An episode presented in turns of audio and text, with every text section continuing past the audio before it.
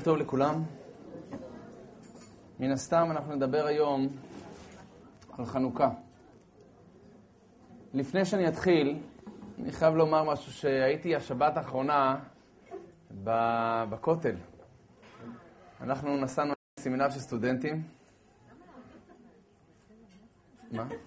הייתי צריך להודיע כאילו? לא, אה. הייתי בסמינר של סטודנטים מאוניברסיטת חיפה. והיינו, ב... גרנו ברובע היהודי, ברובע, בעיר העתיקה, מקום יפהפה. ואני חייב להודות שלהיות שבת שלמה מול הכותל עשתה לי משהו. אני חושב שבפעם אולי אה, הראשונה מבחינתי כבר הרבה מאוד זמן, שלא יודע איך להסביר את זה, אבל אה, ראיתי את עם ישראל היפה. מה זאת אומרת היפה? אדם שמגיע בשבת אפילו לכותל, אומרת, לא מגיע בשבת, כאילו, אה, מגיע לפני שבת, אה, ואתה רואה חוויה מיוחדת, באמת.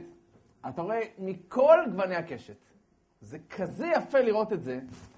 אתה רואה מי הסופר חרדים שבעולם, ועד האדם הכי רחוק מיהדות שבעולם. וכולם שם ביחד, כזה יפה. ומי אתה חושב כאילו, אה, שבת, שבת, זרקו לך אבנים. אתה רואה שם הולך אחד ליד השני, אחד עם קוצים, כולו, אה, אה, אה. הוא שם כיפה, אתם מכירים את הכיפות האלה מהנייר? איזה מרגש זה.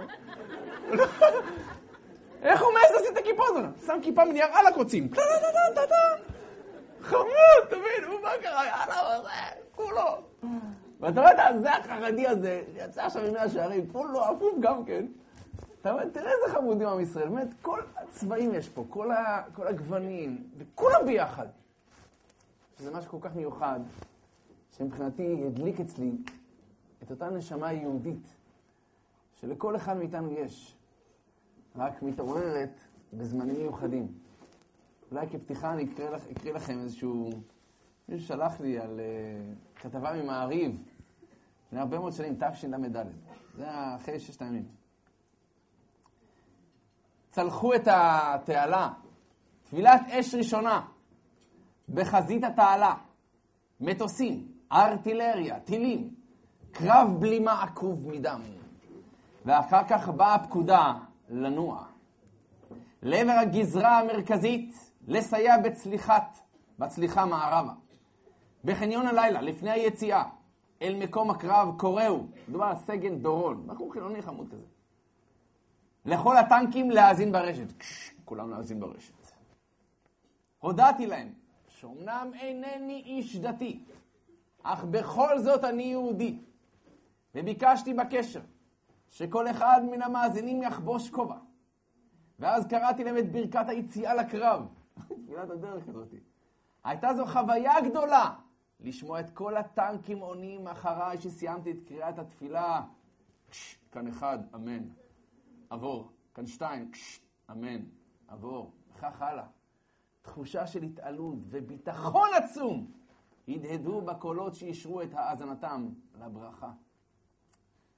בעיתון צרפתי הוא כותב, ראיתי את ישראל במלחמתה, ויכול אני להעיד. ראיתי בעיר העתיקה של ירושלים, מיד לאחר הכיבוש, צנחנים קשוחים, מתפללים ובוכים בפעם הראשונה בחייהם. ראיתים במערכה אחוזי התלהבות קולקטיבית. אבל מצד שני, נושקים לאבני הכותל. ראיתים מגשרים כמו בחלום על פני אלפיים שנה, וקושרים מחדש את הקשר עם האגדה והמסורת ועם אלוקי ישראל. אל תאמרי לי שהם פעלו מתוך שאיפה לכוח והשתלטות חומרית. את שאיפתם הם שאפו מעבר לעולם החומרי. חווייתם הייתה חוויה מיסטית. אפילו הבלתי מאמינים, נגרפו על ידי מעשיהם ודיבוריהם מחוץ לתחומם. הרגשה של אחדות, של אני יהודי, מתעוררת בכל מיני מצבים בחיים. אחד החגים שמעוררים את זה אולי, כמעט אולי יותר מכולם, אומרים חז"ל, זה חג חנוכה. אנחנו עומדים וקרבים לפני החג. ננסה היום להבין מה זה חנוכה, מהם האורות הפנימיים שאנחנו יכולים לדלות מהחג הזה? לא סתם אנחנו אומרים בברכה, מי שעשה ניסים לאבותינו בהם ההם בזמן הזה. האדם יכול למשוך בחג הזה ניסי ניסים. ותכף נבין גם מדוע ואיך. חנוכה למעשה זה החג האחרון, שתקנו לנו חז"ל. יש לנו חגים שאלוקים תיקן לנו כמו פסח, שבועות וכן הלאה, שנכתבו בתורה, ושני חגים בלבד, מדי רבנן, מצוות חכמים. האחד זה פורים, שהוא למעשה בעקבות חורבן בית ראשון, והשני הוא האחרון שביניהם, והאחרון בכלל מחגי ישראל שתקנו חז"ל, חג חנוכה. וחז"ל אמרו שהוא החג האחרון, כי איתו אנחנו הולכים לצלול לעבר הגלות הארוכה של אלפיים שנה של חושך. וכדי להאיר לנו את החושך הזה, יש לנו את חג חנוכה. שאם אני אדע כיצד למצות אותו נכון, לקחת את האורות שלו נכון, אולי אני אוכל לקבל את הסוד העצום, כיצד לעבור את התקופה של החושך הזה של הגלות, שהיא לא תסתיים עד המושג שנקרא ימות משיח, בניין בית המקדש השלישי והחזרה של עטרה ליושנה. בינתיים אנחנו בחושך. בחושך ילך ויהיה יותר חזק, ילך ויותר חזק. כמו שאנשי צבא מעידים שכל מלחמה היא קשה מחברתה. היום לחיזבאללה כבר לא כמו במלחמת לבנון השנייה, יש כבר טילים שיכולים להגיע גם לדרום. היום החמאסניקים מתחמשים בדברים שאולי לא היה להם לפני כן. הכל מתגבר, נהיה חזק יותר, עוצמתי יותר, חשוך יותר. אבל באותה מידה אפשר מבחינתנו לזכות לדברים שהחג הזה מאפשר לנו. החג הוא האחרון, אבל הוא טומן בחובו את הסוד. שימו לב טוב. חנוכה חז"ל אומרים, מרומז הן על פי הניצחון, ניצחנו מעטים מול רבים, היה שם מתתיהו בן יוחנן כהן גדול. כהן גדול! לא איש שיצא סרט מטכ"ל. לפלפון, סליחה שאני אומר את זה, כהן גדול. חמישה בנים היו לו, בראשם יהודה המכבי. יהודה המכבי, חז"ל אומרים, מכבי זה לא מכבי תל אביב או מכבי חיפה. עשתה לנו בושות? אה, בעניינים. לא בושות, לא נעליב לגמרי, אבל בכל זאת. ממילא, מכבי חז"ל אומרים זה ראשי תיבות מי כמוך באלים השם. זה היה חקוק על המגן שלהם, זה היה סלוגו שלהם, זה היה כאילו הסיסמה. מי כמוך באלים השם. מעטים מול רבים. הולכים בצורה לא הגיונית, לא הגיונית. אבל זה הרעיון של חנוכה. מעל הטבע. מעל הטבע. על פי המקובלים, הנומרולוגיה הקבלית, כבר דיברנו על זה פעם, הספרה שבע מייצג את העולם הזה, עולם החומר, שנברא בשבעה ימים. מעל הטבע זה שמונה. יש לנו שמונת ימי חנוכה. בשמונה ימים הללו אנחנו נדליק ל"ו נרות, 36 נרות. בזמן הדלקת נרות זה לא סתם 36 נרות. אנחנו נדליק 36 נרות סך הכל, הם כנגד האור שבורא עולם ברא בששת ימי בראשית, האור הראשון, כאשר אמר ויהי אור, בהתחלה בהתחלה. הרי המאורות, השמש והירח נתלו ברקיע רק ביום הרביעי. היום הזה של יום הראשון של הבראשית, האור הזה, האלוקים גנז אותו לצדיקים לעתיד לבוא. הוא שימש בעולם 36 שנה. סליחה, 36 שעות. כנגד 36 שעות הללו, לנו יש 36 נרות. בזמן הדלקת הנרות המקובלים, מתגלה אותו האור שאלוקים גנז לצדיקים, לכן יש גם ל"ו צדיקים בכל דור ודור. באותו זמן שאנחנו מדליקים את הנרות, אנחנו מדליקים ל"ו נרות. באותה מידה אלוקים כביכול מעלינו, מדליק לנו 36 נרות מלמעלה. ו-36 ועוד 36 יוצא לנו את המושג של שם אב על פי הקבלה. עין ב', 72. כמניין חסד. חסד. חטא, סמך וד'.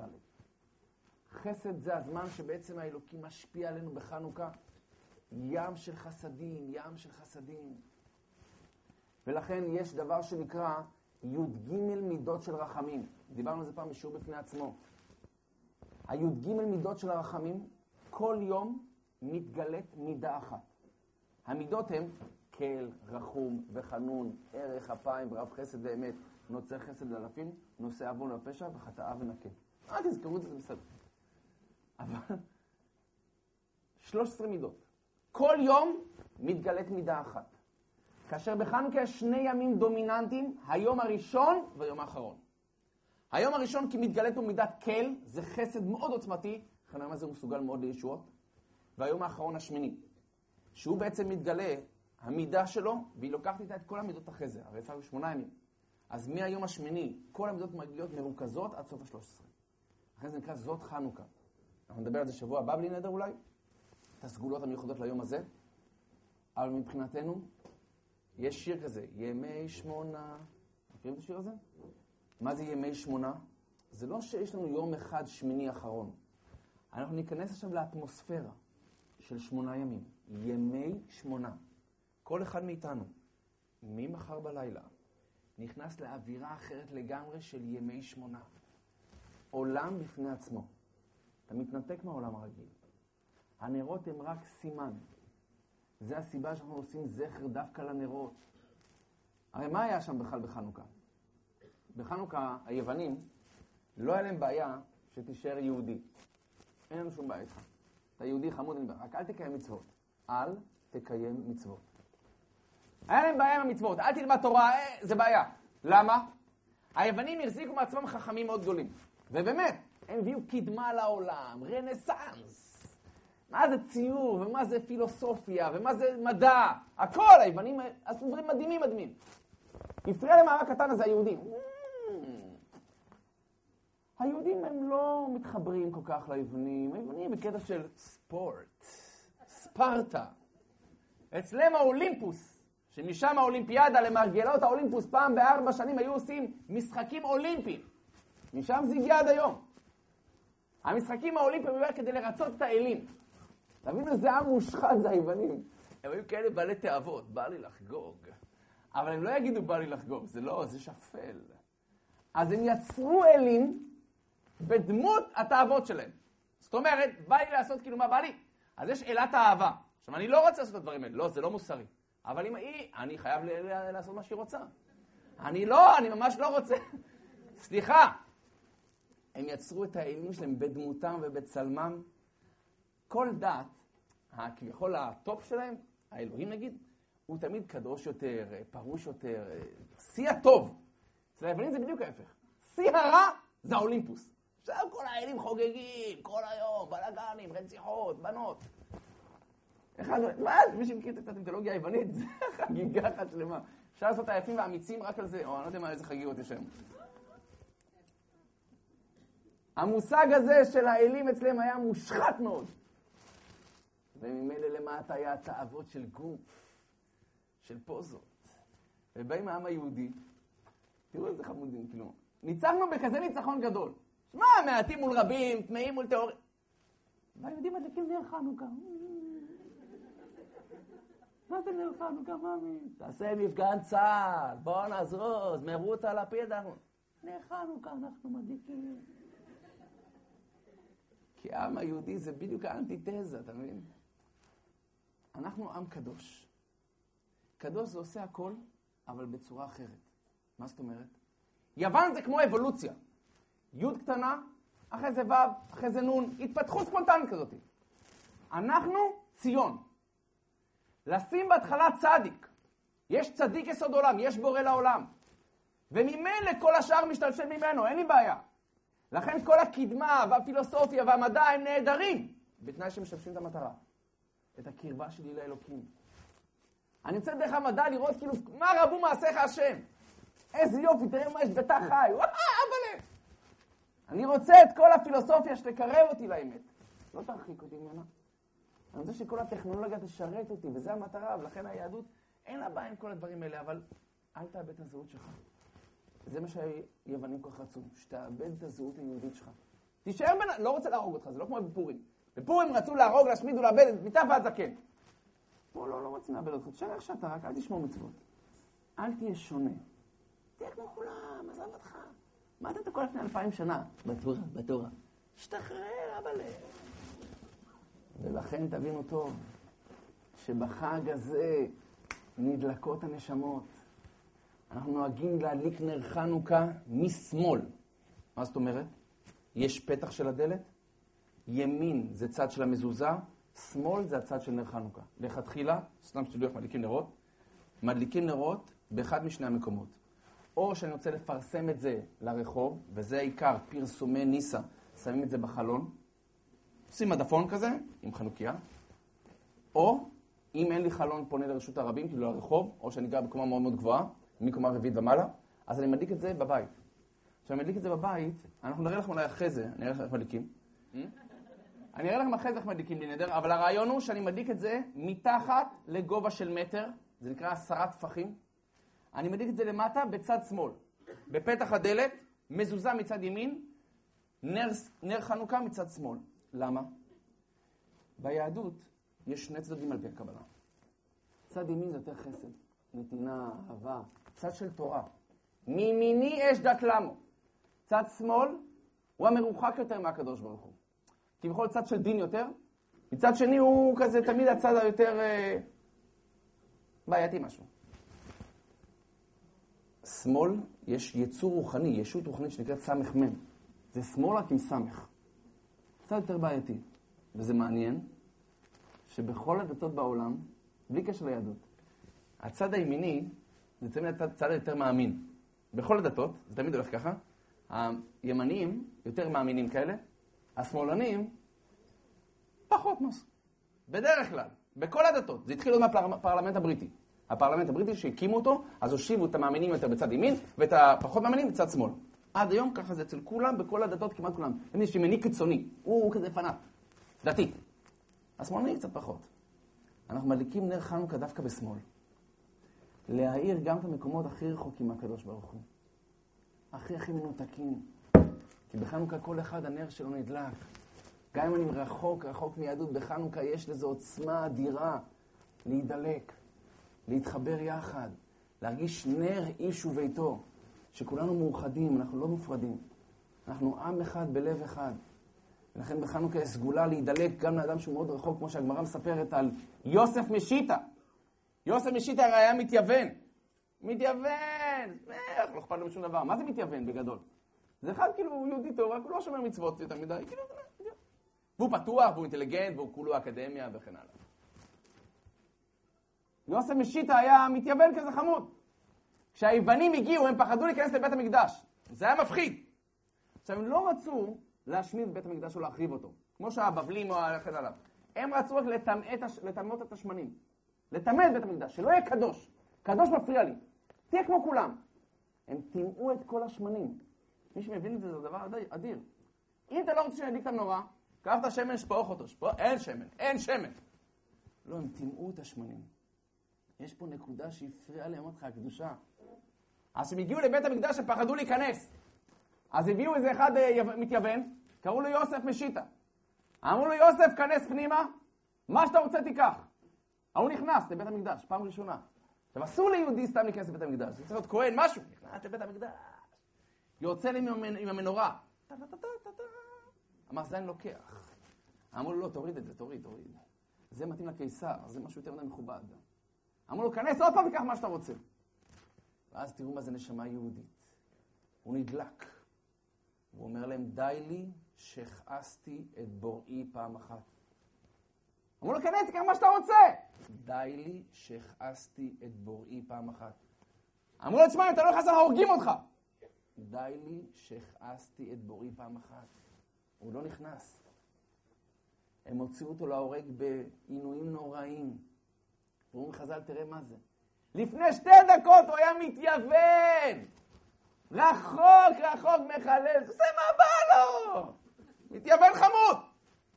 נכנס פעם אחת לבית המקדש, תראה איזו עוצמה של קדושה. פעם אחת. זהו. התהפך לגמרי, התהפך לגמרי, אתה מוכן למות על קידוש השם. מה זה הדברים האלה? אומרים לך, זה הכוח של חנוכה. להדליק באדם את הנשמה שלו. כוח של מסירות נפש.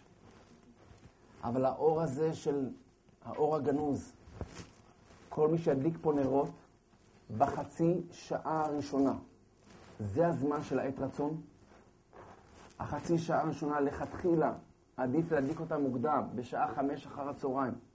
מי שלא יכול, אז מתי שחוזר מהעבודה. אבל לכתחילה חמש אחר הצהריים זה הזמן העיקרי, העיקרי, העיקרי, מצאת הכוכבים. ובאותו זמן נפתחים שערי שמיים. לחצי שעה מרגע ההדלקה. אם אתה מדליק בשמונה, זה שמונה. חצי שעה מרגע ההדלקה. השערים בשמיים נפתחים. כשהיוונים נכנסו לבית המקדש הם פרצו 13 פרצות בחומה. 13 פרצות. חזרנו למה 13 דווקא? למה לא שיפרצו 11, 14? לא, 13. משום שהספרה 13, כבר דיברנו על זה פעם, זה כנגד המילה אחד. השם אלוקינו, השם אחד. הפריע להם. זה אמרתי זה הבעיה. הבעיה, לא. קשה לי שיש לך אלוקים, זה מפריע לי. אני לא יכול לחשוב שיש מישהו מעליי. מעצבן אותי, יודע מה? אני רוצה לחשוב שאני הכי חכם בעולם. אני לא רוצה לחשוב שיש מישהו שיגיד לי מה לעשות. שכביכול שאני צריך להתקפל כלפיו. זה מה שהפריע בעיקר, בעיקר ליוונים. ממילא, הם חקקו על קרן השור. אין לכם חלק באלוקי ישראל. תפסיק להעמיד, תפסיק מה ש... איפה, איפה, איפה אלוקים? מה שאני מבין בשכל, זה מה שאני תופס. כך חינכו אותם. מה שאתה רואה זה מה שקיים. מה שאתה לא רואה לא קיים. פעם איזה ילד אמר למורה שלו, אם ככה, אז תלמידים תראו את השולחן, כן, סימן שהשולחן קיים. תראו את החולצה של המורה, סימן שהחולצה קיימת. ילדים רואים את השכל של המורה? לא. סימן שהוא לא קיים. המושג הזה שמה שאני רואה זה מה שקיים, תכלס, הנה, ככה אמר אריסטו. ביהדות יש דבר מעל, טיפה מעל, אתה מבין? מעל. השם אלוקינו השם אחד. הם פרצו י"ג פרצות. כנגד זה אנחנו מברכים שתי ברכות. ברכה ראשונה עם 13 תיבות. ברוך אתה השם אלוקינו, מלך העולם, אשר קידשנו מצוותיו וציוונו להדליק נר חנוכה. 13 תיבות. אתה מברך עוד ברכה, שעשה ניסים לאבותינו בימים ההם בזמן הזה. עוד פעם 13 תיבות, תספור. ביחד 13 ועוד 13 זה 26. זה שם השם. כשאתה מדליק את הנרות האלה, אתה מכניס, אומרים המקובלים, את הקדוש ברוך הוא אליך הביתה. וכל אחד יש לו פה משאלה, לפחות אחת. אתה רוצה פרנסה? אתה רוצה בריאות? אתה רוצה ילדים? אתה רוצה להתחתן? זה הזמן לבקש. האור נכנס אליך הביתה. מעט אור דוחה הרבה מן החושך. השיר ככה אומר, באנו חושך לגרש. חושך לא מגרשים לא במקלות, לא באבנים, אלא באור. אם אתה רוצה לגרש את החושך שבחיים שלך הפנימיים, שאתה מרגיש נקודות של חושך, שאתה לא נפתח לך דברים, זה רק על ידי אור. לכן חז"ל אומרים, כנגד הי"ג פרצות שלהם, חכמים תיקנו, סידרו את הפרצות האלה, אבל מאותו רגע, כל אדם שנכנס לבית המקדש, היה צריך לכרוע, להשתחוות לפני הפרצות האלה. כל פרצה, משתחווים. פרצה, משתחווים. תחשבו מה זה, מיליונים היו לי מראה לרגל. כל פרצה, משתחווים, משתחווים. מה העניין בזה? למה להשתחוות? אלא פה טמון אחד הסודות העיקריים איך לעבור את התקופה של הגלות בשלום. אם אתה רוצה לעבור את התקופה של הגלות בשלום, בשלום, תלמד להתכופף. דיברנו על זה שיעור שעבר. תלמד להתכופף, להתכופף. ביהדות יש מושג כזה שמישהו למעלה תכופף, תתכופף. אומרת הגמרא, כל מה שבעל הבית אומר לך, עשה. מה זאת אומרת? קח דוגמה. יש איזשהו בעל הבית שנתכופף כלפיו. אומרת הגמרא, דוגמה למשל, יוסף הצדיק. יוסף הצדיק הרי היה בבית של פוטיפר, כולם מכירים את הסיפור, לא נרחיב. אשתו של אשת פוטיפר החליטה להכשיר אותו בעבירה. נעלת הדלת. כולם יצאו לעבודה, לחג. היא נשארה לבד מה כואב לי הראש, לא מרגישה טוב. יוסף נשאר העבד שם. היא נועלת הדלת עליו. אחרי שבועות היא מנסה לשדל אותו, והוא לא מתרגש מכלום, אבנים, אבנים. סוף כתב היא לבד. It's now or never עכשיו. מה אכפת לך? אף אחד לא ידע. אין DNA, אין כלום. בואו נגמור את העניינים עכשיו. ההוא בורח! תופס לו בבגדים. כנראה שהיה איזה ג'לביה כזאת. משכה לו, הורידה לו את הג'לביה! ההוא בורח! מה אתה משאיר עכשיו אה, ראיות נגדך? תחזור, תוריד איזה מרפיקיה, קח את הג'לביה. למה אתה משאיר? אתה מפליל את עצמך, מותק. אומר הרמב"ן, למה הוא לא חזר? למה הוא לא חזר? כי היא בעל הבית. תראה מה זה. מה שבעל הבית אומר לך צריך לעשות, כל עוד שזה לא עבירות. אבל סתם להרביץ לה, אסור לי. אסור לי! היית מפליל את עצמך? לא, אסור לך לגעת בה עכשיו. יש בעל הבית, תלמד, יש בעל הבית. נוח בונה את התיבה במשך 120 שנה. עד שהאלוקים אומר לו כנס, הוא לא נכנס. עד שהאלוקים אומר לו צא, צא מן התיבה, הוא לא יוצא. יש אלוקים. אני, מה שהוא אומר אני עושה. תראה מה זה התבטלות. אה, לא פשוט. חזקיהו המלך, כולם מכירים את הסיפור. חזקיהו המלך היה אמור להיות מלך המשיח. היה לו פוטנציאל להיות המשיח. הוא לא התחתן. לא התחתן. למה? הוא רצה להישאר מאושר. סתם, לא. לא, לא, לא נגזים. חזקיהו המלך לא התחתן, כולם מכירים את הסיפור, כי הוא ראה ברוח הקודש, הולך לצאת ממנו שני ילדים ברדקיסטים. עבריינים, משפחות פשע. הוא החליט בשביל זה, אני מקריב את החיים שלי. תבינו מה זה. זה חזקיהו. הוא לא יעשה שטויות מהצד. כלום, אין בנות. אין בנות! תחשוב, לא היה, לא יהיה, אין בנות! רק כדי שלא יצאו לי שני ילדים שיצערו את הקדוש ברוך הוא כביכול. אני מוכן לוותר על הכל. ולמרות ההקרבה האדירה שלו, מגיע ישעיהו הנביא עם נבואה לחזקיהו המלך. ואומר לו, צב לביתך, כי מת אתה ולא תחיה. כתוב צבא, כי אתה גמור לגמרי. מת אתה בעולם הזה, וגם בעולם הבא אין לך חלק בעולם הבא. אתה גמור לגמרי. עכשיו חזקיהו אומר, איך זה יכול להיות? חזקיהו צדיק יסוד עולם, חביבי הוא נעץ חרב בבית המדרש, ואמר שלא יוצאים פה עד שכולם בקיאים בתורה. אצלו בתקופה היה כל תינוק ותינוק, אומרים חז"ל, היו בקיאים בכל הלכות טהרה וטומאה אפילו. זה הדברים הכי קשים בתורה. איך אין לו חלק לעולם הבא? לא. אתה עברת על רצון האלוקים כביכול.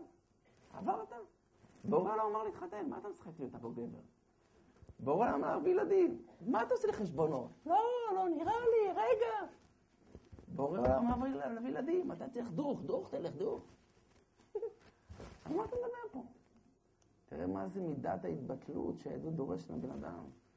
תלמד גם להתבטל, מצדי אתה האדם הכי חכם בעולם. חזקיהו, לא היה יותר ממנו. אתה יודע מה? שלמה המלך. שלמה המלך היה חכם באדם, והגמרא מסכת סנהדרין, היה דיון אצל חכמים, אולי לשלמה המלך אין חלק בעולם הבא. למה? מכיוון שהתורה אומרת על המלך, לא ירבה לו נשים, המלך מותר לו לקחת עד 18 נשים, שווה להיות מלך. והאמת שמישהו אחר לקחת יותר. אבל שלמה המלך הרבה נשים, וחז"ל אומרים הרי שהוא אמר, למה לנו הרבה נשים? אסור להרבות נשים שמטאטא ליבו, הוא אמר, אני הרבה נשים, אני לא יטו את הלב שלי. אני ברזל, לא מתרגש מהנשים. עברת ציווי אלוקים? חביבי, יש סיכוי שאין לך חלק בעולם הבא. מה? מה זה קשור בכלל? זה הרעיון של היהדות. להתבטל, יש מישהו מעליי. זה אחת הסיבות שאנחנו שמים כיפה. לזכור, יש מישהו מעליי. מישהו מעליי. אני לא הכי חכם בעולם. יש מישהו מעליי, ואם הרצון שלי מתבט... מתנגש עם הרצון האלוקי, אז אני מבטל את רצוני. זה מה שהפריע כל כך ליוון. אנחנו שיא החוכמה, שיא הקדמה. אי אפשר להתקע באמונות יש בורא עולם. אז אל תתקדם, עמי. ולכן היהדות מלמדת את האדם, אם אתה רוצה להצליח בחיים, תלמד גם להתכופף. להתכופף. להתכופף לפני אשתך. מכל מלמדיי השכלתי, ומתלמידיי יותר מכולם. היהדות מלמדת את האדם שצריך להילחם, להילחם עד הסוף. ואתה יכול להיות כמו יהודה המכבי, לצאת להילחם מעל הטבע, מאותה סיבה, כי יש מישהו למעלה. יש מישהו למעלה שהוא יעזור לי. אם אני עכשיו אעשה את הדבר הנכון, לא מפחד מאף אחד. וכל מלחמות ישראל היו ככה. תמיד היינו מעטים מול רבים. תמיד זה כבשה אחת מול 70 זאבים. כל המלחמות כמעט זה היה ככה. ובורא עולם עוזר לנו כל פעם מחדש. אם אני אדע שיש מישהו מעליי ואני אתבטל אליו, זה נותן לי כוחות אדירים. להבדיל אלפי הבדלות, כן? תראו כלב כזה, כלב קטן, נגיד הוא, הוא בא, נובח לך, אה, בורח לבעלים שלו. עומד ליד הבעלים שלו, מרגיש גבר. כשהבעלים שלו לידו, הוא מרגיש חזק. ילדים אותו דבר. אבא שלי לידי, זאת אני קורא לאבא שלי, אני קורא לאבא שלי. ברגע שאתה מרגיש שאבא שלך לידך, זו עוצמה אדירה. זה כל הנס של חנוכה, מה אתה חושב? איך הם יכולים בכלל לעלות על הדעת חמישה בנים שיצאו למלחמה מול צבא יווני, אז הם אספו כל מיני חבר'ה שיבואו איתם, אבל אין להם תרבות לחימה, אין להם כלי נשק, אין להם שום דבר. היוונים זה הרי שיא הכוח האפשרי. עוצמה. איך הם חשבו לרגע, לרגע שהם יכולים לנצח אותם? תשובה הם לא חשבו. אבל הם אמרו שאם אנחנו הולכים עם הקדוש ברוך הוא, יש לנו כוח על-טבעי. על-טבעי. ולכן זה מה שליווה את ישראל מאז ועד עולם. זו הנשמה היהודית שבעצם בוערת בכל אחד ואחד מאיתנו. בכלל לא משנה מה קורה איתי מבחוץ. בכלל לא משנה איך אני נראה מבחוץ. הנשמה היהודית היא בוערת. וככה אותו דבר היה אז, ככה אותו דבר היום. לכן חג חנוכה, אנחנו מדליקים את הנרות. מורידים את הנרות, בדרך כלל מדליקים לכתחילה מתחת לגובה של מטר. אמרנו שתי אפשרויות של הדלקה. או מדליקים על החלון, או מדליקים למטה, מתחת לגובה של מטר, מעל 30 סנטים. על פי המקובלים לכתחילה, 70 סנטים. השלהבת שתהיה בגובה 70 סנטים. לא על השולחן. לכתחילה למטה יותר. מה העניין בזה? אומרים מקובלים, כשאתה מדליק, אתה מוריד את הנר מתחת לעשרה טפחים. אומרת, אני מוריד את זה למטה, את ההשפעה כלפי מטה. ודווקא זה שנמצא למטה יקבל הכי הרבה אור. זה שידע להוריד את עצמו, להוריד את עצמו. הוא יקבל את כל האורות. וחז"ל אומרים שמדליקים את זה דווקא ככה, כדי להאיר בכל אחד אחד ואחד מאיתנו, לא משנה באיזה מצב הוא נמצא, לא משנה באיזה דרגה רוחנית הוא נמצא. כי כל יהודי הוא יהודי, וזה לא אכפת לי איך הוא נראה חיצונית. אכפת לי מה שיש לו בפנים. ובפנים, נר השם נשמת אדם.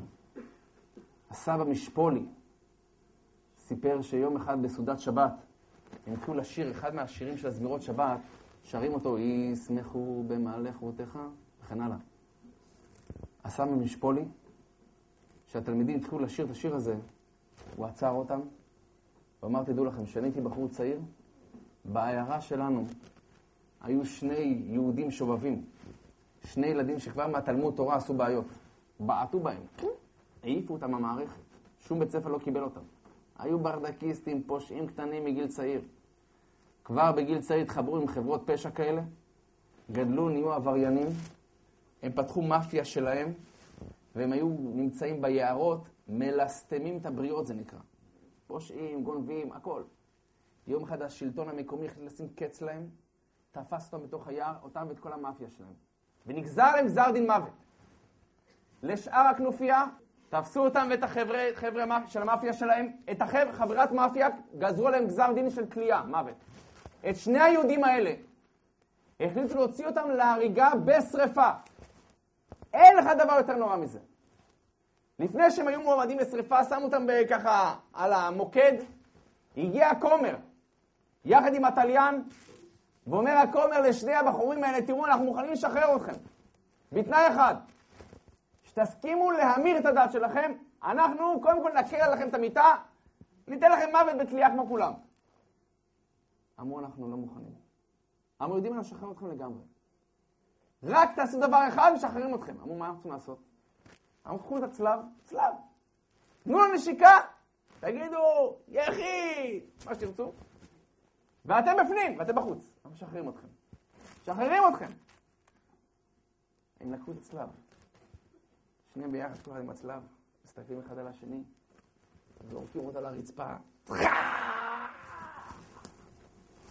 שני אנשים רחוקים, רחוקים, רחוקים, הולכים לשרוף אתכם.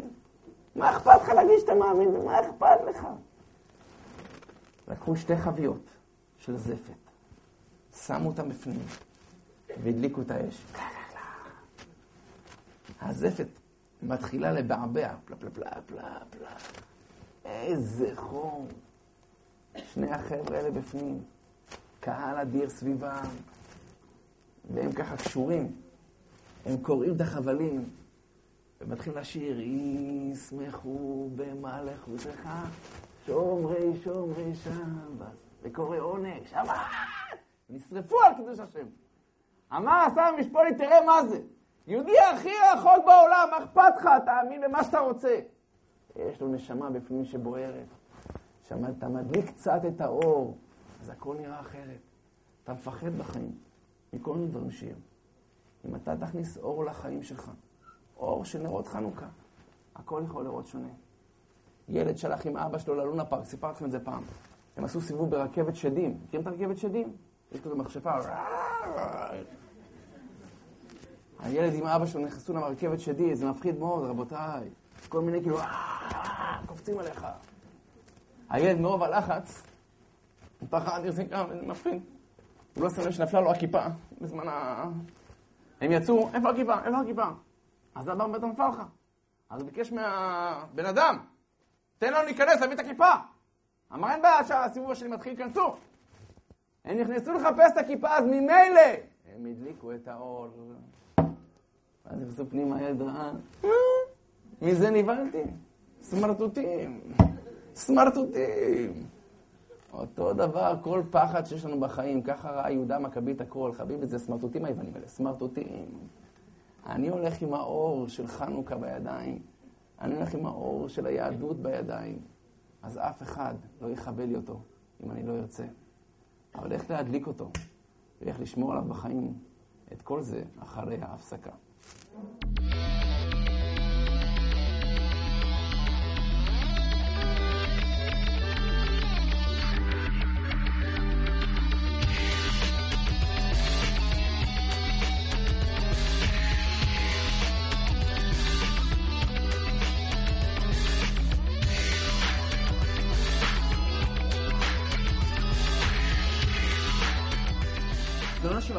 שלח לי משהו, אני צריך להתמזג איתו כאילו?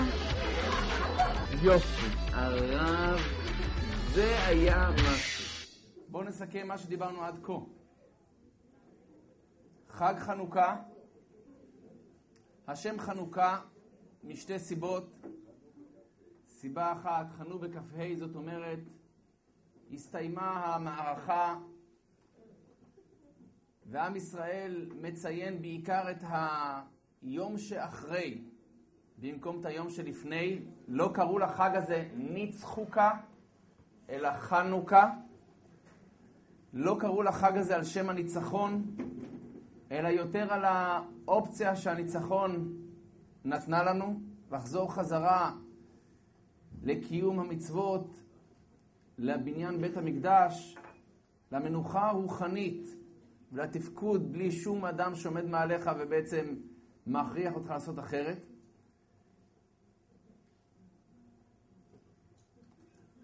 אני לא אומר רחוק, זה בשבילי. בסמה. את נפרי בסדר. אה, הבנתי.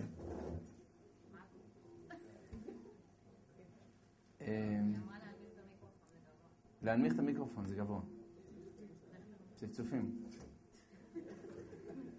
אחד היה לו צפצופים באוזן, אמר לו רופא, אז אל תענה.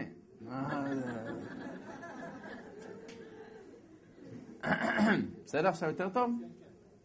טוב. ממילא חנוכה זה החג האחרון, אמרנו שהוא אמור להאיר לנו את הגלות. אמרנו שהחג הזה מציין מצד אחד באמת את העוצמה היהודית, שזה לעשות מכלום יש, ממעט חיילים לנצח צבא יווני, הכל בכוח האמונה של מי כמוך באלים השם. ברגע שאתה מרגיש שיש לך בורא עולם מעליך, ותמיד אני אגיד לכם את זה, לצערי הרב, אני אומר את זה על עצמי, אתם לא יכולים להסכים איתי או לא, אבל לפי דעתי כל כך, אני מלא דעות קדומות, שברגע שמדברים על אלוקים, ישר מצטערים לי דתיים כאלה, ופנאטים, ושחורים. מה זה קשור בכלל? צריך לנתק, לנתק, לנתק את כל המושג הזה של כל מה שאנחנו יודעים על דתיים, ולהבין שדת זה משהו אחר. להוריד מעלה את המחסומים האלה, את הדעות הקדומות, את החרדים. מה זה קשור? תעיף, תעיף לי את כל הדברים האלה. בורא עולם שייך לכולם. היהדות זה שייך אליי בדיוק כמו שלכל אחד אחר, דתי יותר, דתי פחות, זה לא מעניין אותי. אני לא רוצה שיהיה לי מחסומים כאלה של, אתה מבין, איך שמדברים על איזה אלוקים, אה, הוא בא להחזיר אותי בתשובה עכשיו, הוא בא להחזיר אותי בתשובה. מי זה קשור? מה זה קשור לחזרה בתשובה בכלל? זה קשור, אתה יהודי. זה, זה, לא קשור לשום דבר, קשור לדבר אחד. שתדע מה זכית. שאתה העם היחיד בעולם, העם היחיד בעולם, שהאלוקים חולל עבורו ניסים. תרצה או לא תרצה, שום עם בעולם אין להם חגים זכר לניסים, לפחות לך יש, אז תדע על מה הניסים. אחרי הניסים שלנו היו לא שרצו להשמיד אותנו מבחינה גופנית. מבחינת הגוף לא היה שום בעיה, מתייוונים שמחו והיה הכל בסדר. אלא רצו להשמיד את הרוחניות שבנו. וזו הסיבה שאנחנו מדליקים דווקא את הנר בנר שמן. כי השמן הוא מאוד דומה לעם ישראל. משתי סיבות אומרים חז"ל. סיבה אחת, שהשמן מייצג חוכמה. זו הסיבה שהם רצו לטמא את כל השמנים דווקא, כי הם הפילוסופיה. הפילוסופיה זה אהבת החוכמה. אבל היהדות טוענת שיש לנו חוכמה אלוקית, זה קצת משהו מעל החוכמה האנושית, עם כל הכבוד לכולם. ממילא הפריע להם דווקא המנורה, כי המנורה מייצגת חוכמה, כי היא הייתה נמצאת בדרום, ולפי הפנקשווי הקבלי, חוכמה מגיעה מהדרום, כי הרוצה להחכים, אומרת הגמרא, ידרים. עושר מגיע מהצפון. הרוצה להעשיר יצפין, אומרים חז"ל. וזה לאו דווקא הכוונה שעכשיו הוא יגור בצפון וכן הלאה. הסידור של הבית אפילו, על פי הפנקשוי הקבלי, סליחה שאני בכלל משווה, כאילו אני אומר שני מילים זה תתא דה סתרא, פנקשוי וקבלי, אבל לפי כביכול הסידור הבית הקבלי, באמת את הנרות שבת שמים בדרום של הבית, כאשר השולחן הוא בצפון יותר צריך להיות. לא חייב, אם יש לך בית בכיוון אחרים לא נורא, אבל זה הרעיון. גם על פי הקבלה, אנחנו בתפילה, אם אנחנו רוצים משהו פרנסה, אנחנו מצטודדים יותר לכיוון צפון. לחוכמה, רוחניות, מצודדים את הכיוון יותר לדרום. הכיוון הכללי הוא לירושלים. ככה היה מסודר בית המקדש, כי ככה מסודרים העולמות העליונים. אז את המנורה הם טימאו לנו, ואנחנו החזרנו עטרה ליושנה בחג חנוכה. היה גם את ההחזרה הזאת וגם את המושג הזה של חנוכת המזבח, בנו חזרה את המזבח, כדי להחזיר את עבודת הקורבנות, את הקרבה האלוקית אלינו. ממילא שמן מצד אחד מייצג חוכמה, ומצד שני שמן הוא נבדל מן המים. אם אני אקח טיפה אחת של שמן ואני אזרוק לתוך האוקיינוס, בסערה אדירה שיש באוקיינוס, אתה רואה גלים ענקיים, עשרה מטר גלים, לא תמצא את הטיפה הזאת, היא תיעלם לך. אבל חכה, חכה, שהסופה קצת תירגע, המים יירגעו, אתה תראה את הטיפה עולה, וצפה. היא תישאר, אי אפשר למחוק אותה. ככה העם היהודי, אומר היעבץ, אחד מגדולי גדולי ישראל לפני 250 שנה, אומר שני ניסים מדהימים. נס אחד זה העם היהודי, זה העם היהודי, איך העם הזה שורד. אתה יכול להסביר לי מה זה נס תפילת יותר גדול, אומר, מיציאת מצרים.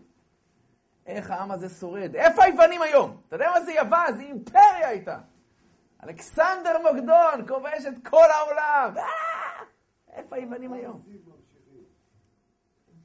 גם לא. הפרסים שלנו זה לא הפרסים של פעם. איפה הבבלים? אתה מבין? יש כל מיני מושגים כאלה. מי אלה בכלל? מי מדהים, מדהים. זה אימפריה, פרס ומדי. הפרסים של היום זה גם בכלל גנטית, זה לא הפרסים של פעם. היוונים של היום נאבדו לגמרי, זה בכלל לא היוונים של פעם. כולם נעלמו, כולם נעלמו. יש עם אחד קטן שכזה, עושה בלאגן לאורך כל ההיסטוריה, והוא פה, הוא פה. הוא פה. אבל הוא פה בזכות אותם חבר'ה שהתבדלו, שהיו אולי המעט, אבל הזך. כי המעט הזך הוא זה שיישאר. מהמתייוונים לא נשאר זכר. אף אחד לא יכול להגיד, אני נצר למתייוון. אני יכול להגיד שאני נצר לעם היהודי. כי אותם, אותם יהודים האלה שהיו פנאטים כביכול, שהלכו עד הסוף, ש, שלא התפשרו, שלא נסחפו. אנחנו בזכותם פה היום. וככה גם יהיה לעתיד. אם אנחנו נתחזק ביהדות שבתוכנו, באותו אור פנימי, שלא יכבה לעולם. כי הנס הראשון זה שעם ישראל שרד, הנס השני זה שהאמונה שלנו שרדה, האמונה שלנו בתורה. כל מיני אמונות עלו, ירדו. אף אמונה לא ניסו כל כך לדכא. אתה יודע כמה פרעות היו רק על התורה? גזרות, לא ללמוד תורה, לא לעשות ברית מילה, לא לשמור שבת. שרפו לנו את ספרי התורה שלנו, שרפו את הגמרות, מלא מלא פעמים. ובכל זאת אנחנו כמה נבל. ובכל זאת אתה רואה שהנה, אנשים שומרים תורה, מכירים אותה. הספר הנמכר ביותר בעולם, הרב מכר הגדול ביותר בעולם זה התנ"ך. למרות כל מה שרוצים לעשות. כי זה הסוד שלנו, אנחנו שמן. ושמן יישאר, הוא יצוף מעל המים. לכן כשאנחנו מדליקים את הנרות, לכתחילה המצווה היא בנר של שמן, שמן זית זך, כמו שהיה אז נס בשמן שמה. לכן יש מנהג לאכול מאכלים עם שמן קצת. לקחו את זה לכיוון של אה, סופגניות, שוברים. אבל מי שרוצה יכול גם לעשות חביתה, וצ'יפס זה גם לא רע בכלל, כאילו כל אחד עם המנהגים שלו. אבל אה, יחגגו השמנמנים, כאילו, אתה יודע, זה רק של השמנמנים. כל סופגניה, זה שעתיים על ההליכון. ממילא, חז"ל אומרים שאנחנו עושים זכר לשמן, יש מנהג זכר למאכלי חלב, כי החגים שלנו בזכות נשים, רוב רוב הניסים היו בעזרת נשים, אם זה במצרים, בזכות נשים צדקניות נגאלו ישראל, פורים בזכות אסתר, חנוכה יש לנו בזכות יהודית. חז"ל אומרים, יהודית, יש שתי גרסאות מי הייתה בדיוק, אחת מהן זה שהייתה בתו של מתתיהו, בן יוחנן כהן גדול, והיוונים, יימח שמם, כביכול רצו לטמא את הכלים, לטמא את השמנים, וכל אישה לפני שהתחתנה הייתה צריכה לעבור אצל ספסר יווני, קיסר יווני, ויהודית החליטה שהיא לא עושה את זה, והיא החליטה שהיא תלך החוצה. היא לקחה את המשרתת שלה, היא ביקשה להיפגש עם אליפורני. אליפורני היה שר הצבא, היא ביקשה להיפגש איתו. אמרו, תשמע, אתה בחור רציני אתה. אני לא הולך להתבזבז על ילדים קטנים. אני הולך לתת אותך הרציני. אני, זה היה בשביל בקשה אחת. אני רוצה להתפלל בבוקר, זו הבקשה היחידה שלי. אני מתפללת על הבוקר. אז תגיד לשומרים לך, שייתנו לי להשתחרר, ללכת לירושלים, להתפלל. אמר לה, אין שום בעיה. נכנסה איתו לחדר. אמרה לו, לפני שאני אוכלת, אני שותה חלב קצת. אני צריכה הרגשה של חלב. האכילה אותו חלב וגבינה. זה גם מעייף וגם עצמי. הביאה לו גם יין. נתנו בראש, והוא נרדם. ההיא שלפה סכין. תראה מה זה בחורה יהודית, זוז. שלפה סכין. בא לראש, לא בקרקפת, הורידה לה את הראש! זהו! חיכתה עד הבוקר, תראה מה זה אישה יהודייה, מה אתה חושב? לא מתרגש מכלום, רק להוריד את הראש, איזה פחד. ועוד נשאר לישון איתו בלילה שם. שום דבר שמה אותו בתיק, על הקיטבק מאחורה, בבוקר קמה אמרה לשומרים, אני צריכה ללכת להתפלל, אנחנו דיברנו על זה. אמרו לה, אוקיי, להתפלל. הלכה באה, הגיעה לירושלים, הראתה להם את הקרקפת, אמרה, זהו, עכשיו למרד, אחריי, זהו. ככה התחיל המרד. זכר לזה אנחנו אוכלים מאכלי חלב. כל אחד עם המנהגים שלו, כן? מילקשק גם יוצאים ידי חובה. זה בכלל כזה חג חביב כזה. תאכל מה שאתה רוצה, תעשה מה שאתה רוצה. אבל ההדלקת נרות, אמרנו יש ל"ו נרות. כל יום מדליקים נר, ולמחרת נר נוסף, ואני מציע לכם, סתם בינינו, תבואו פעם אחת לבני ברק, או לירושלים בחנוכה, בסביבות השעה חמש. אתם תראו מחזה פידי מדהים, מדהים, מדהים. לכתחילה אמרנו שהמצווה היא לפרסם את הנס. אז שמים את החנוכיה על עדן החלון. עכשיו, יש להם בתים כאלה מיוחדים של זכוכית, שזה לא יכבה מהרוח. עכשיו, לפי אשכנזים, כל ילד מדליק אה, חנוכיה. יש שבעה בנים, שבעה חנוכיות, שבעה חנוכיות. תחשוב מה זה, כל הבית, קרא, מנורה. תבואו, תראו את זה, זה פשוט מדהים. כל החלונות, מלא מלא חנוכיות. זה מחזה באמת מיוחד, מיוחד, מיוחד. ממילא, המצווה להדליק את החנוכיה, כאשר כל יום אנחנו מוסיפים נר אחד, רק הדרכה כללית. כיצד מדליקים? זו החנוכיה. יש לה שמונה קנים. שמונה קנים לחנוכיה שלי. לולא היו לה שמונה קנים, היא לא הייתה החנוכיה שלי. יש את השמש. רגע, אני ירד לי דם פה מכל החבר'ה, דקה. יש את השמש. השמש הוא הכי פחות חשוב, כן? לא לקדש אותו יותר מדי. השמש, למה צריך שמש בכלל? מכיוון שהנרות הללו קודש הם. אין לנו רשות להשתמש בהם, אלא לראותם בלבד. זאת אומרת, שוב הרעיון של הקודש, אנחנו רוצים לקדש את הנרות, אז אנחנו לא משתמשים לאור שלהם. זאת אומרת שאם יש הפסקת חשמל, לא לבוא לקרוא ליד הנרות. אז כיוון שאנחנו לא רוצים להיכשל בזה, עושים שמש. שום ראשון, אנחנו רוצים להשתמש בו. אז השמש הוא צריך להיות נבדל משאר החנוכיה, אז הוא או יותר גבוה או בצד, כן? עכשיו השמש יכול להיות ממה שאתם רוצים, זה לא משנה מה. מינר רגיל, לא משנה כל כך מה. שאר הנרות, אנחנו לוקחים, אם אתם רוצים שמן, אז לוקחים כאלה אה, בזיחים כאלה קטנים, עם שמן, עדיף שמן זית, אפשר גם שמן למאור של זית, זה לא חייב דווקא לאכילה. שמים את זה, מתחילים, נגיד עכשיו אם יש לי דלת, אם אני מדליק בבית, זו הדלת, צד ימין זה המזוזה, צד שמאל נר חנוכה. אז אם אני לא שם בחלון, עדיף לי לקחת שרפרפון בגובה פחות או יותר, שהשלהבות יגיעו לי ל-70 סנטים, הכי חשוב שלא יעבור את המטר, או ירד מתחת ל-30 סנטים. משהו באמצע. על פי המקובלים אמרנו 70 סנטים. אתה שם את המנורה בגובה 70 סנטים על איזה שפרפון, ואז אנחנו בעצם מדליקים את הנרות, כאשר לצורך העניין, אם אני מסתכל בצורה כזאתי, ההדלקה, נגיד אני מתחיל מפה, זה הנר הראשון. השני, הוא תמיד יהיה הבא בתור. ואני הולך בהדלקת נרות משמאל לימין. זאת אומרת, תמיד מדליק את הנר השמאלי והולך ימינה. שמאלי, ימינה. כל פעם אני מדליק את הנר הנוסף והולך מצד שמאל לימין.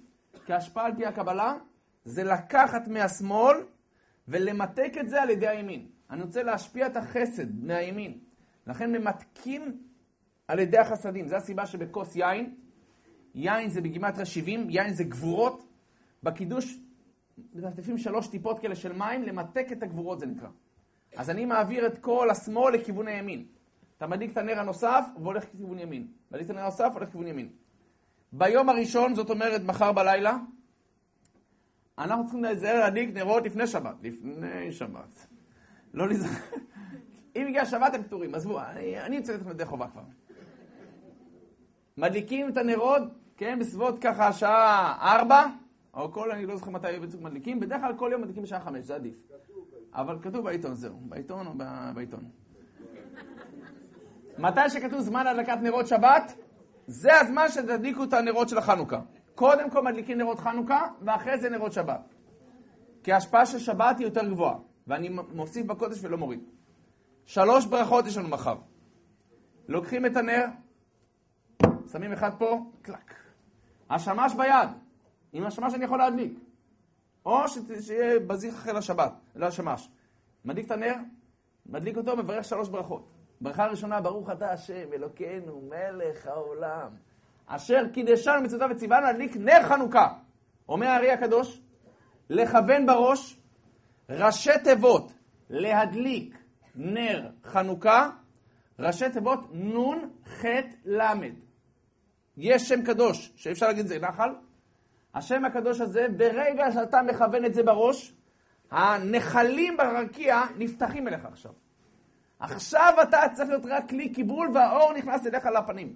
נכנס אליך לפנים, נכנס לבית שלך, ולכן חשוב מאוד שיהיה נר איש וביתו. שהבית יקבל קדושה.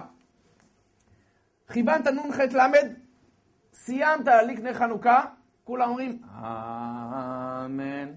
עדיף להגיד בזה, ברוך אתה השם אלוקינו מלך העולם, כל המנהיגונים שלו, נהדר. גמרת ברכה ראשונה, לא מדליק, חכה, לא מדליק. ברכה שנייה, ברוך אתה השם אלוקינו מלך העולם אשר קידשנו במצוותיו וציווה, לא, סליחה. ש... לא, דקה. שעשה ניסים לאבותינו בימים ההם בזמן הזה. נהדר. באותו זמן שאתה אומר שעשה ניסים לאבותינו, אתה עכשיו מכוון קודם כל על כל הניסים שבורא עולם גם עשה לך. לאורך כל החיים שלך.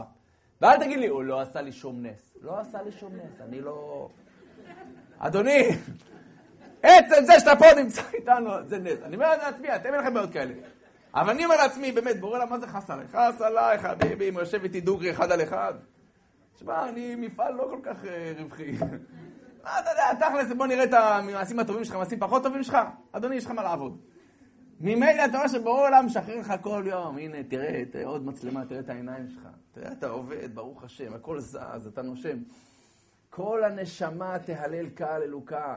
כל, על כל נשימה ונשימה צריך להגיד תודה לבורא, שתעריך מה שיש לך. שתעריך, תעריך, אם אתה יודע אז תעריך את זה. ממילא, אני מכוון על כל הניסים שבורא עולם עשה לי, ועכשיו, תכוונו על איזשהו נס פרטי שהייתם רוצים שיקרה לכם. שעשה ניסים לאבותינו בימים ההם, אבל בזמן הזה. עכשיו מתעוררים גם הניסים כלפיי. אני גם רוצה איזה נס. אני רוצה לקחת את האורות של חנוכה לחיים שלי, אני צריך דברים.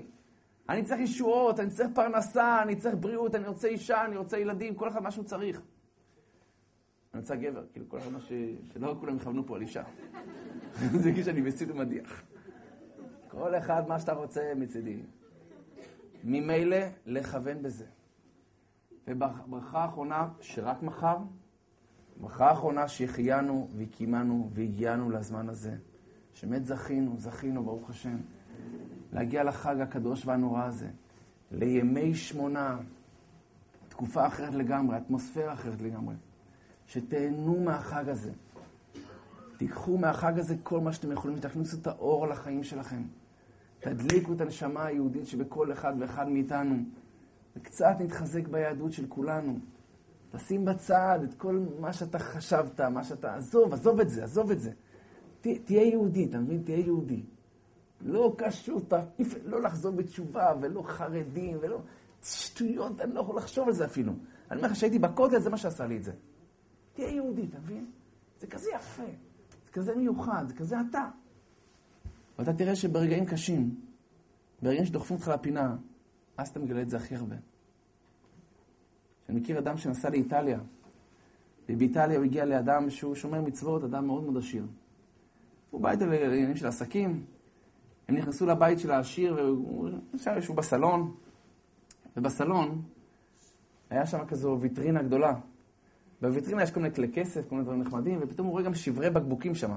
שברי בקבוק כזה של שמן. אז אומר לו הבן אדם, כאילו, למארח, מה זה השברי, אה, מה זה השמן הזה אצלך בוויטרינה? זה לא מתאים. אמר לו אותו יהודי עמיד, שהוא חייב את כל החיים שלו לבקבוק הזה. אמר לו, מה אתה מתכוון? הוא אמר, אני הייתי בחור, משפחה חרדית בהולנד, קהילה יהודית קטנה, סבא שלי היה גר באיטליה, היה לו בית מסחר לבדים. כשהגעתי לגיל 18, סבא קצת חלה, והוא לא יכול לנהל את הבית מסחר לבד, אז הוא ביקש שאני אבוא לעזור לו. מפאת כיבוד הורים, נסעתי לאיטליה, התחלתי לעבוד עם סבא, ולצערי הרב, כשאתה נכנס לעסקים, אם אתה לא חזק מאוד, אתה נסחף מאוד מהר. ולאט לאט התחלתי להידרדר מבחינה רוחנית ולהתחזק מבחינה גשמית, ולאט לאט זנחתי את כל התורה, את כל המצוות, הכל הכל הכל, סבא נפטר, לקחתי את הביזנס בידיים, בקיצור, סיפור שלם. התחתנתי. אישה יהודייה, שתי בנות נולדו לנו, ואנחנו לא קשורים ליהדות, ממש מזרח למערב. יום אחד אני הולך ברחוב, אני רואה ילד בוכה, סביבו הרבה ילדים. אני ניגש לילד הזה, אני אומר לו, למה אתה בוכה? מה קרה לך? הוא אומר לי, תראה, אבא שלי שלח אותי לקנות בקבוק שמן לחנוכה. אבא שלי חסך במשך חודשים, פרוטה לפרוטה, שנזכה להדליק בשמן זית. אז סוף כל סוף הוא שלח אותי לקנות כי אני הבן הבכור. הלכתי, קניתי. חזרתי, ואז הילדים דיברו איתי, ופתאום נפל לי הבקבוק. ומה אני אגיד לאבא? מה אני אגיד לאבא? אמר לו הגביר, אדוני, אל תבכה ילד, בוא, בוא ניקח אותך לחנות, אני אקנה לך מה שאתה צריך. לקח אותו, קנה לו בקבוק שמן חדש, אמר לו, תהיה לך אחר כך חנוכה שמח. אז הגביר מספר לאדם שבא אליו, אמרתי לו, בא אליו, אמר לו, תדע לך, חזרתי הביתה. עם משפט אחד מהדהד לי, מה אני אגיד לאבא? מה אני אגיד לאבא? הוא אמר לעצמו, פתאום קלטתי, אפילו לא ידעתי שחנוכה. כריסמס ידעתי. אבל חנוכה, לא לא ידעתי שחנוכה אפילו עכשיו. אני רחוק מקהילה יהודית, אני רחוק מיהדות, אני רחוק מהכל. מה אני אגיד לאבא? מה אני אגיד לאבא שלי בשמיים? לכם, מה, מה אני אגיד לו? מה אני אגיד לו? הבקבוק שמן הזה הפך לי את החיים. חזרתי לעצמי את כל היהדות. החזרתי למשפחה את התורה. היינו אנחנו שומרים מצוות. כמה שאנחנו יכולים, ברוך השם, משתדלים. אבל עכשיו קצת אולי, החיים שלי נראים אחרת, בזכות בקבוק שמן אחד. בקבוק שמן אחד. שכל אחד מאיתנו ידע, זה חג מיוחד. באמת חג של אורות. זה חג שכל אחד יכול למצוא את האור הפנימי שבו, ותזכרו שמעט אור דוחה הרבה מן החושך. אז שנמצא את המשותף שבינינו. שנתאחד כמו החשמונאים ונילחם מול כל ההתייוונות שבעולם, ונראה להם אפשר אחרת, אפשר אחרת. נצח ישראל לא ישקר. עם ישראל חי וקיים, מאז ועד היום, בזכות הקשר שלו עם האלוקים, עם התורה ועם עצמו. אז שנזכה לחדש את הקשר הזה, ויתקיים בנו חדש ימינו כקדם. אז תודה רבה וחג שמח.